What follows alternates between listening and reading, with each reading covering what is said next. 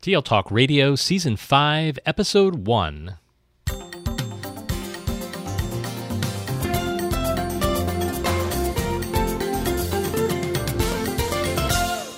Welcome to Season 5, Episode 1 of TL Talk Radio, a regular podcast with Lynn Fuini-Hetten and Randy Ziegenfuss, where our goal is to engage you in learning, motivate you to share your work, and inspire you to lead for the change we need in schools for the digital age. I'm Randy Ziegenfuss. And I'm Lynn Fuini-Hetten. Welcome back, Randy. Season 5. Wow, can you believe we've been doing this for five years now? We so, have, we have learned so much and talked to so many interesting people. Absolutely. And we have some interesting folks with us today. Tell us who they are. Yes, so today we're speaking with Lori Jackson and Steve Peck, uh, both co founders of the Connections model, developed an app called Kid Connect app to enable students to easily and independently understand how their emotions drive their behavior. Uh, Kid Connect teaches students strategies to change their behaviors, allowing them to remain in their classrooms. The Connections model is a new, non traditional approach to assisting students with behavioral difficulties, and the tool from the Connections model, Kid Connect, directly teaches students how to manage their behavior. Kid Connect is used by K 12 students with disabilities ranging from autism spectrum uh, to nonverbal learning disabilities and even attention deficit disorder and emotional behavioral disabilities. Um, but all students, all learners, can and do benefit. So, Lori is a psychologist and Steve is a special educator, and we welcome this team this morning. So, welcome Lori and Steve to our first episode of season five of the TL Talk Radio podcast. Hi. Hi, thanks for having us. Great to have you here. So, to kick off our conversation today, tell us a personal story that's made you connect with this work around student emotion and student behavior. How about Steve? Let's kick off with you. Sure. Um, so, you know, like you said, I'm a special education teacher. Um, been teaching for going on 20 years, and um, you know I work with kids with severe disabilities, and um, I don't know, probably about uh, 12 or 13 years ago, I was working with a student with cerebral palsy, and uh, really started using a lot of technology with him. He was a nonverbal student, um, and um, you know he was really struggling to communicate. And you know everyone along the way kind of always said to me like oh you know what? Just expose him to the technology expose him. He'll pick it up. He'll pick it up. And you know it, it wasn't working. And um, that was kind of my moment where i said you know what? We, we've got to go back to the roots. We've got to start from ground zero and um, and really um, teach him um, by building the communication system with him how to how to speak and then how to communicate using it.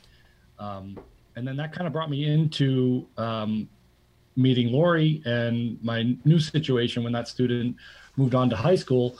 And um, Lori and I kind of felt, um, you know what, let's treat it like I did with that with that other particular student and use technology uh, because we had a lot of students who were struggling to identify their emotions. And um, through technology, you know, Lori brought the science and I brought the creative piece, and um, you know, we were able to use of tech, technology to make our Kid Connect app, um, which you know teaches students to identify and understand their emotions and some behaviors that are related to the emotions, and then you know strategies that come away from that. So I love that idea of connecting to your practice. That you know there was a void, there was something that you wanted to fill, and you took your passion about that and your connection uh, with Lori and uh, created this this app. So Lori, what's exactly. your story?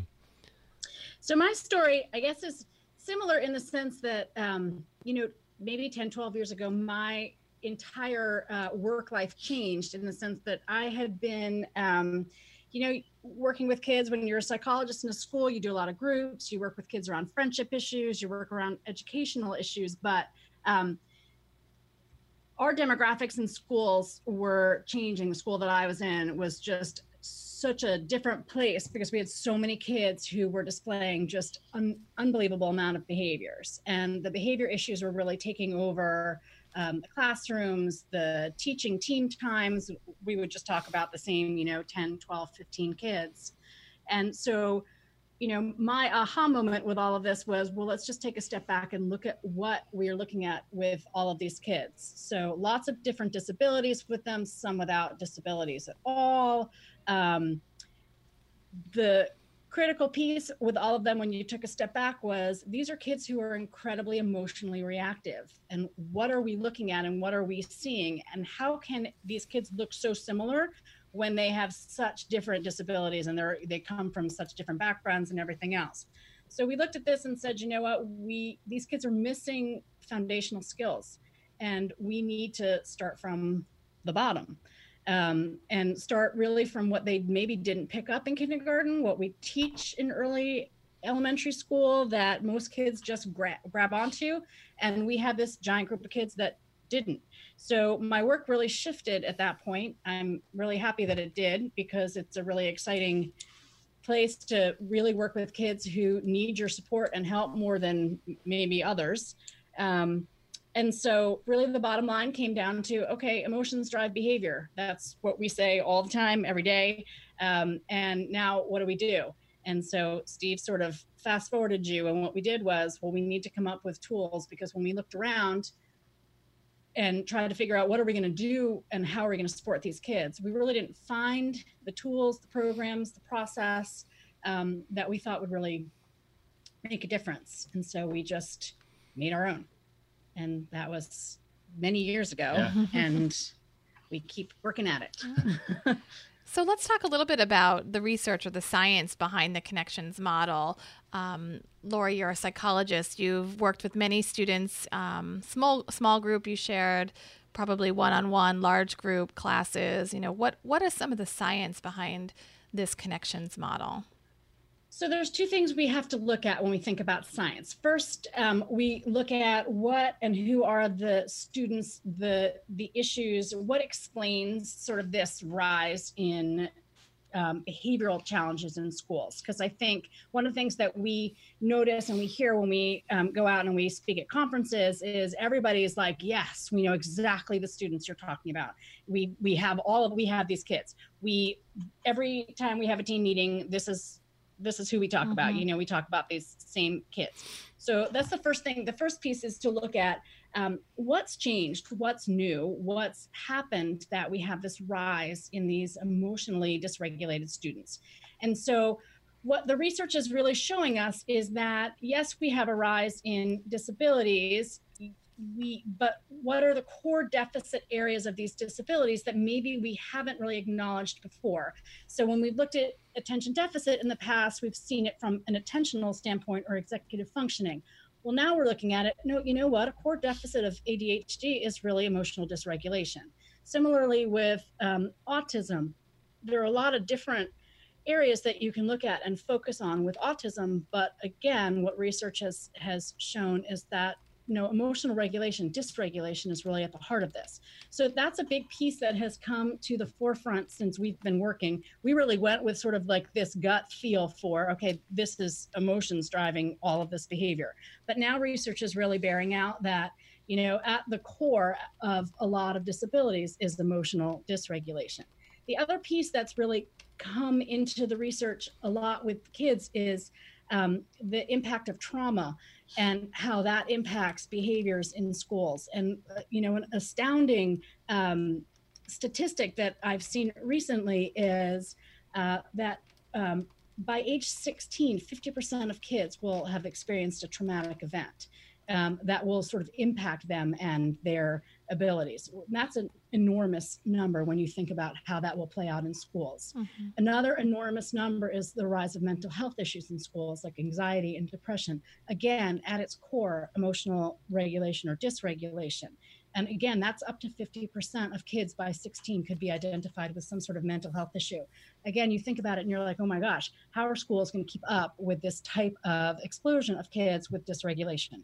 So when you look at research, that's one piece that we really have to really understand because it helps us really understand the growth and the explosion of kids with behavioral issues and how schools are really struggling.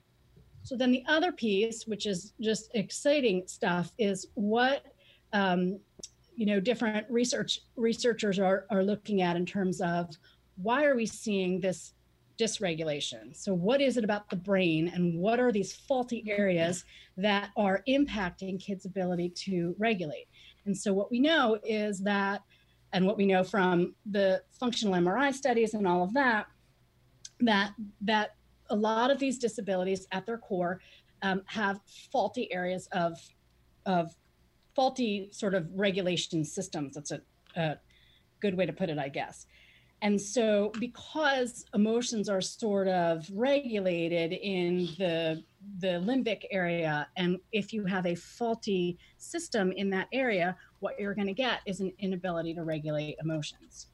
Um, so, long, long explanation. um, the good thing is that when you get all of this great information, you're going to be able to target and and better target your approaches. And so that's what we've done. So what research has shown is that so using a CBT approach, a cognitive behavioral approach, combined with working in the moment, meaning the brain is working and learning in the time and in the place that you want it to learn and then express all that information. So there's lots of great research that's really validating a lot of the work that we've done, you know, pre all of this research. Um, and it's an exciting time to be doing it because we learn new things every day and we get to grab all that information and then really apply it to our work. Mm-hmm. I can certainly make a lot of connections to what you're sharing, Lori. The um, increase in percentage of students who are identified special education. Uh, we yeah. have an increase in OHI identifications. Uh, we have students who have um, experienced much more trauma. I've been in the district for 22 years. So, through this sort of transition of many years, um, what our students are facing today is, is very different from what they faced 22 years ago. Um, exactly. mental health crisis that we see in, in some of our learners. So um, it is it is really easy to connect the science and the research to the practice here, even in our district. Yep, yep exactly, exactly. So one thing you mentioned, uh, sort of quoting you, is you said a rise. There's been a rise in behavior challenge. So how do we how do we address that? Um, what are some of the ways that we can most effectively teach learners to regulate their emotions? The first way is definitely to educate and train the teachers. Um, you know, Lori and I have kind of, kind of come up with an idea that um, we've reimagined professional development um, to more of an on-demand style, kind of like the Netflix of um, professional development. You know, like um, kind of pull up Lori and Steve whenever you need um, training on how to use the program, um, training how to teach the lessons from you know the social emotional learning curriculum, um, how to use the app, um, some more deep dives of things. kind of like uh, emotional regulation in the brain, emotional regulation in learners, emotional regulation with students with with disabilities. Um, you know, a lot of school systems like to send teachers to trainings. Um, we would rather be the on-demand trainers that you teachers can pull up whenever they're ready. Um, another thing that we like to do is really um, reinforce that idea that emotions drive behaviors. Um, you know, I, I, as a teacher myself, you know, am constantly um, stopping in the middle of a lesson or at the end of a lesson and, and kind of reflecting my own emotions um, and talking about it with my students, you know, and I'll say like, you know, like right now I'm kind of frustrated. I could handle it a number of different ways, right? I could um, reflect it on you guys, or I could, you know, walk away for two minutes. I could go get a drink and come back, and maybe my frustration level is is less with with you guys.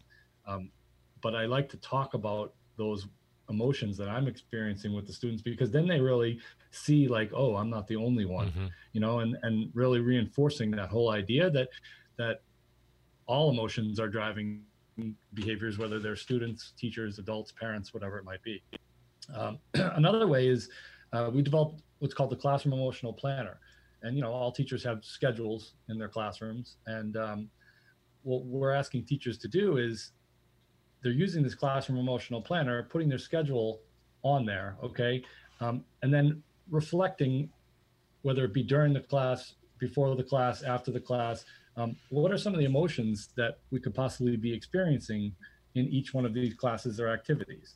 Okay, and then what are some of the behaviors that might come from the emotions that kids are experiencing during these classes? Okay, so you know what maybe it's math class right? And teachers teaching and you know there's there's different emotions that are noticed. So you know we've got a couple kids that are bored. We've got a couple kids that are tired. We've got some excitement okay? Um, we've got some confident students you know all different kinds of emotions. Um, well let's list those emotions. Let's show everyone in the class okay you know what? All of these different emotions are being experienced and that's okay okay? And now let's really look at what are the behaviors that are being driven by these emotions. All right. So what am I seeing? Well, I'm seeing kids with their heads in their desks. I'm seeing kids looking around the room. Okay. I'm seeing kids overachieving by by trying to answer every question.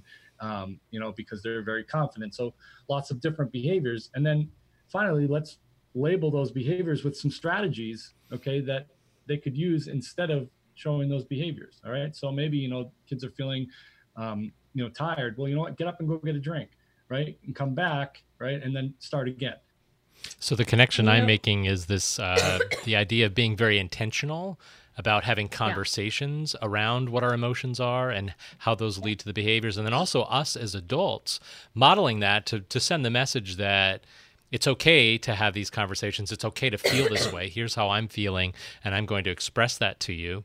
Uh, and the other connection I'm making too is we we talk a lot here about learner centered and really getting to know our students, and this is definitely one aspect uh, we need to. Uh, focus on to get to know our students from their from the, the emotional perspective. We're not just pushing content and having them develop skills and competencies that are more academic, but how do we get them uh, to express um, verbally what are those emotions and, and how is that impacting their learning and is there something that we could be doing to create a better learning environment and how do we get to know them better so those are some connections i exactly. made exactly. Yeah you know the other piece to add to that is one of the things that i think um, we we really press is connecting emotions to events. So, not just asking kids sort of out of context, how do you feel, but how does a specific event or something how does that impacting your emotions and then in turn your behavior. So sometimes it's easier for kids to connect those pieces than it is just to say how are you feeling right now? and not give it context because most of us don't really know. So if you don't give a kid some contextual reason for expressing an emotion it's sort of out of the blue for them. It makes them a little bit more uncomfortable. So that's one of the big reasons that you know, like steve was saying on the emotional planner we really purposefully are connecting that to um, an event connecting to an emotion and then which is driving a behavior. So it's purposeful in that connection. So can you give us an example of um, a purposeful connection to either the emotion and how you use the app or um, you know a, scenario maybe where students have had success um, practicing what you're sharing with us today for behavior and emotional regulation?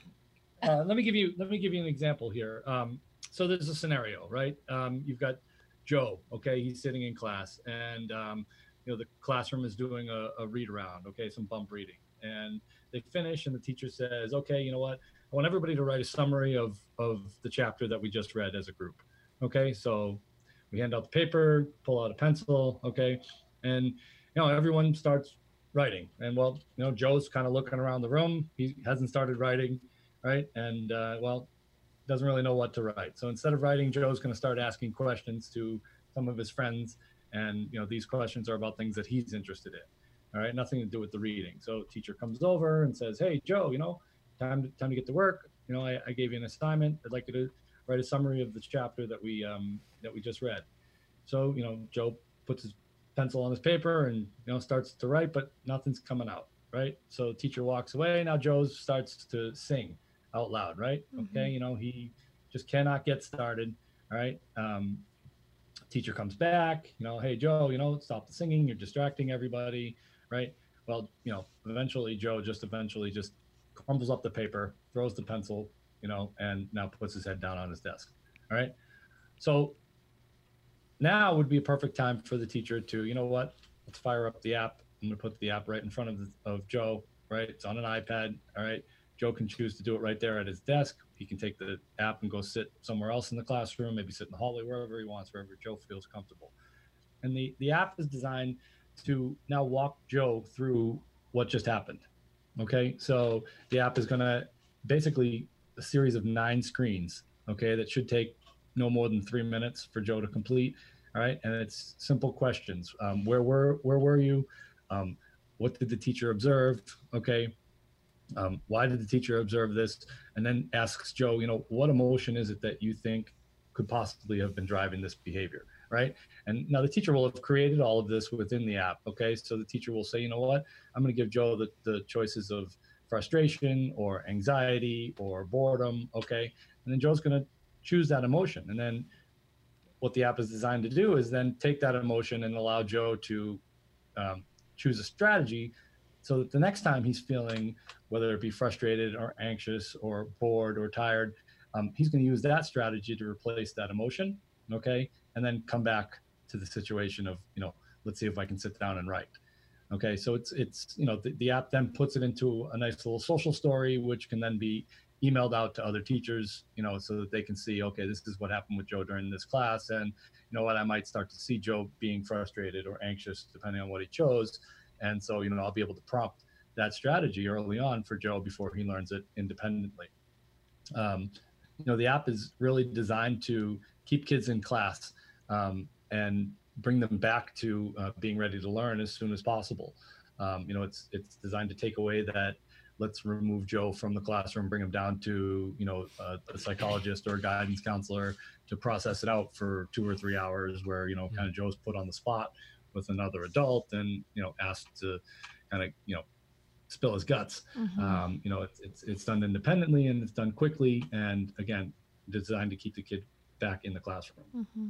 So it sort of gives him the opportunity to collect himself, um, reflect on what happened before, during, and um, now after sort of the the behavioral incident that he had in terms exactly. of not completing the and, task. And what we found is that kids are kids are more willing to do this independently um, by not being put on the spot with someone sitting right in front of them, and you you tend to get a truer response mm-hmm. from them about what was really going on. Mm-hmm.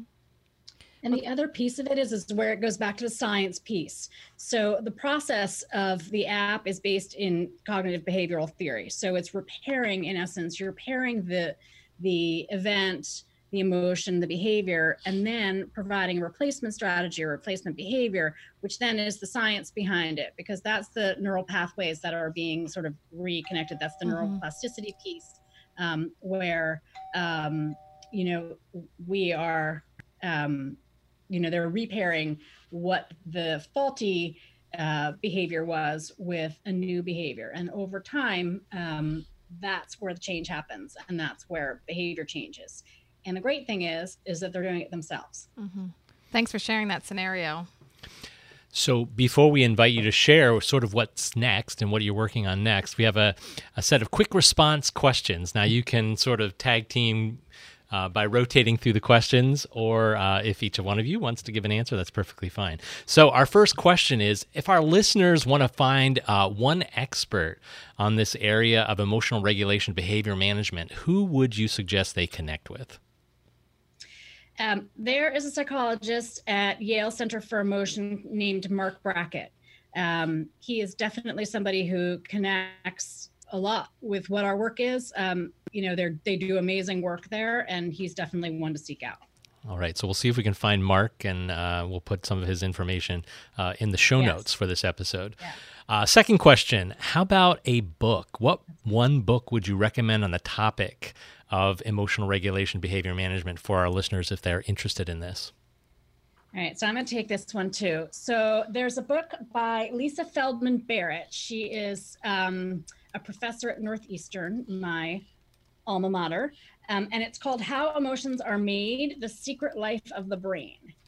And it is a fantastic book because she sort of reimagines the idea of where um, emotions come from. And so it's um, really very uh, dovetails in with our work because she talks about the fact that um, that we create our own emotions and so it's a very empowering view on emotions. So you should definitely read it. All right and we'll include that as well. And the last quick round question how do you uh, update your learning in this area? Who do you connect with either online or in person i mean i love flipboard um, as well as uh, google keyword alerts um, it's kind of a you know the easiest way to get info from educators and researchers and studies and things in the news and you know kind of a best way to pull it all together into what we're doing all right so some quick resources for our listeners around this topic Thanks so much. So, as we wrap up our conversation today, what's next for you, um, Lori and Steve? What are you working on that you'd like to share? Well, the exciting thing for us is we're just finalizing our um, social emotional learning curriculum. Um, what we thought was missing in the market was a curriculum that really was able to impact every learner in the classroom. So not just kids who were, you know, going to pick up the work, but all kids, even kids with um, special needs. And so um, we took the, the idea of emotions drive behavior and we made some um, about what 24 25 really easy lessons that directly teach the idea of identifying understanding managing emotions. And um, then we integrated the app and the use of the app which is kind of like our differentiator for kids who need a little bit more. So it's unique in that way because most social emotional programs don't really have a differentiation piece for kids who have special needs and we thought that was really missing in the market because the kids that you really want to reach are the ones who really need and sometimes have that special need the special mm-hmm. support mm-hmm. so um, you know the program really ranges for everybody and the other key piece um, Steve mentioned before is um, professional learning for teachers and really um, allowing teachers to access us when they need support and feeling like, you know, we have information to share and they can do it when they need it. Um, they can rewatch things and videos and, and really feel like they um, have resources sort of on the fly. So mm-hmm. saying the Netflix, we're the Netflix of emotional learning support. I love it. Um, and so um, that's what's coming up for us, and um, yeah. we're super excited about it. So. Excellent. Thank you so much for sharing with us. Um, and thank you for joining us, Lori and Steve. For our listeners, if you'd like to learn more about Lori and Steve's work, in the show notes, you'll see um, some connections there, a YouTube with them, uh, the book that Lori referenced, and even their website. Thanks for being here today, uh, Lori and Steve. Thanks, Thanks for, for, having us. us. Each episode, we leave you with a question to think about with the idea of provoking some reflection and conversation. This episode's question What are your next steps for helping your students to improve their emotional regulation and behavior management? If you've enjoyed this episode, would like to comment, or check out the resources shared today, visit the show notes at tltalkradio.org and look for Season 5, Episode 1. And that's all for this episode, the start of Season 5. We'll be back soon with another conversation featuring other innovative thought leaders. That's all for now. Thanks again, Lori and Steve. Thanks. Bye bye.